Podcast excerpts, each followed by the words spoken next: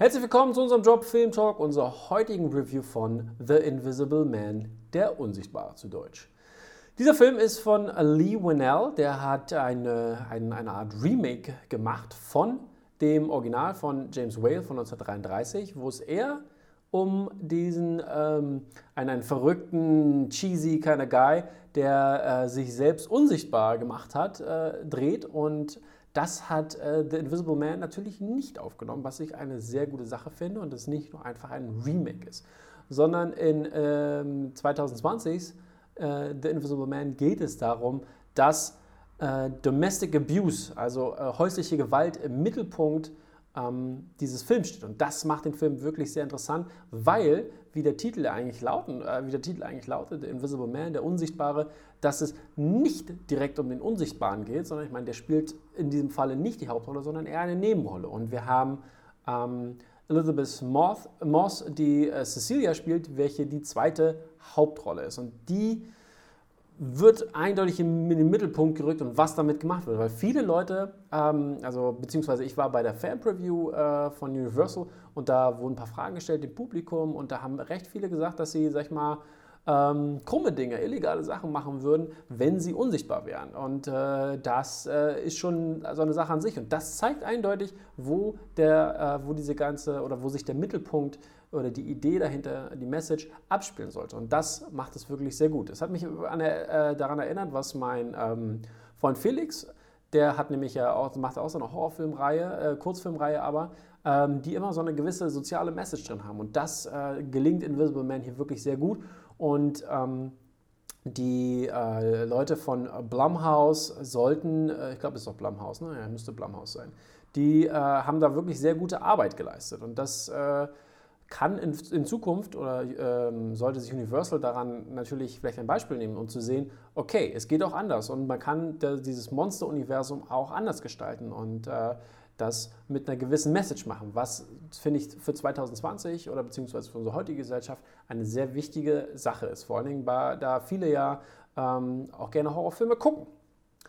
Ähm, ja, äh, die, die Geschichte ist äh, äh, relativ, äh, beginnt relativ krass am Anfang. Also wir sehen gleich wirklich, was passiert. Ähm, Spoiler Alert an dieser Stelle schon mal, was passiert mit Elizabeth Moss äh, Charakter, weil sie ähm, versucht, Adrian, ihrem äh, abusive Boyfriend, also ihrem äh, gewalttätigen Freund, zu entfliehen und äh, der hat natürlich, ist irgendwie der führende, die führende äh, ähm, Koryphäe auf dem, auf dem äh, optisch, also, technisch-optischen äh, Feld und dort hat er natürlich so eine Art Anzug entwickelt. Schon mal hier deswegen habe ich ja Spoiler gesagt, ein so einer Anzug, wodurch er unsichtbar werden kann. Und das ist wirklich äh, ganz cool gemacht und sieht auch sehr cool aus. Und was sie da, wie sie damit spielen, ist auch super. Aber was natürlich dafür, was dahinter steht, ne? dieses, das, ähm, und für was auch Alien stand, dieses ganze Überwachen und Dinge machen und genau so zu, sie, äh,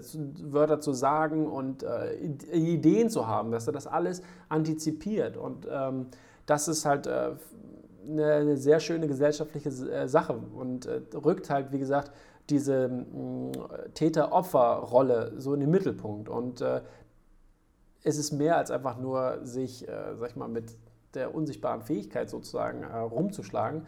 Nein, es ist, äh, wie gesagt, dieser gesellschaftliche Aspekt, der eine wirklich wichtige Rolle hier spielt. Und es zeigt auch wirklich, wie die Opfer in konstanter Angst leben, weil ähm, Cecilia traut sich nicht mal wirklich vor die Tür zu gehen. Ne? Eine ganz schön lange Zeit. Sogar nachdem er, ähm, was natürlich äh, wichtig ist für den Film, dass, dass, dass ähm, der Adrian, er, es wird nämlich als tot erklärt und dass da aber äh, alle nicht so wirklich dran glauben, beziehungsweise es zu einem Punkt kommt, wo man sich in gewisser Weise frei fühlt, aber dann ähm, passieren halt Dinge, die komischerweise nicht passieren. Und ähm, vor allen Dingen äh, wird dann auch Cecilia als verrückt erklärt, sozusagen, beziehungsweise von vielen, weil sie sagt, hey, da ist irgendwas, das ist, hier ist irgendwie, stimmt irgendwas nicht und äh, mir ist das und das passiert, aber keiner glaubt ihr so richtig und ähm, wird dann halt das Ganze für sie, äh, also wird sie halt als verrückt erklärt und das ist schon eine äh, interessante These in unserer Gesellschaft, weil wir wirklich sagen, was wir nicht sehen können, so nach dem Motto, das glauben wir nicht und ähm, dann kann man der Person natürlich auch keinen Glauben schenken und das äh, wie gesagt, hat mich, hat mich sehr beeindruckt und fand ich auch wirklich, äh, dass es halt in diese Richtung ging und nicht, dass es in irgendwelche Horror-Slasher-Sachen ging, sondern eher ähm, diese, ähm, die, diese psychologische, dieser psychologische Aspekt, beziehungsweise dieser, ähm, dieser, dieser gesellschaftliche Kritik dahinter steckt, dieser Subtext. Und das ist wirklich äh, sehr interessant gemacht. Und das macht wirklich, finde ich, ähm, dass das Monster eigentlich real ist in dem Sinne, beziehungsweise ein, ein, ein, eine Person ist, die man greifen kann und so weiter und so fort. Und das ähm, sind die sozialen Themen, die äh, dort sehr gut aufgegriffen werden können und es trotzdem ein Monsterfilm ist, aber trotzdem sehr, sehr stark in der Realität ähm, gebündelt ist.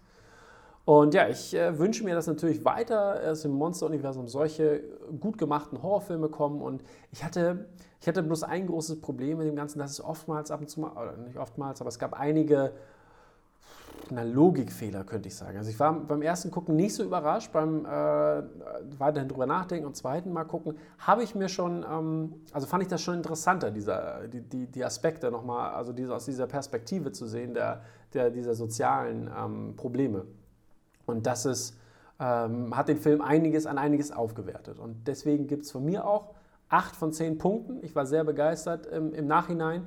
Und äh, ich finde, jeder sollte sich diesen Film angucken, der auch Leute, die nicht unbedingt sag ich mal, Horrorfilme mögen, weil es ist gar nicht so sehr Horror. Es ist eher Thriller, würde ich sagen. Also es kommen schon ein paar Sachen vor, die vielleicht nicht so geil sind, aber äh, sag ich mal, oder beziehungsweise äh, Gewalt äh, schon zeigen.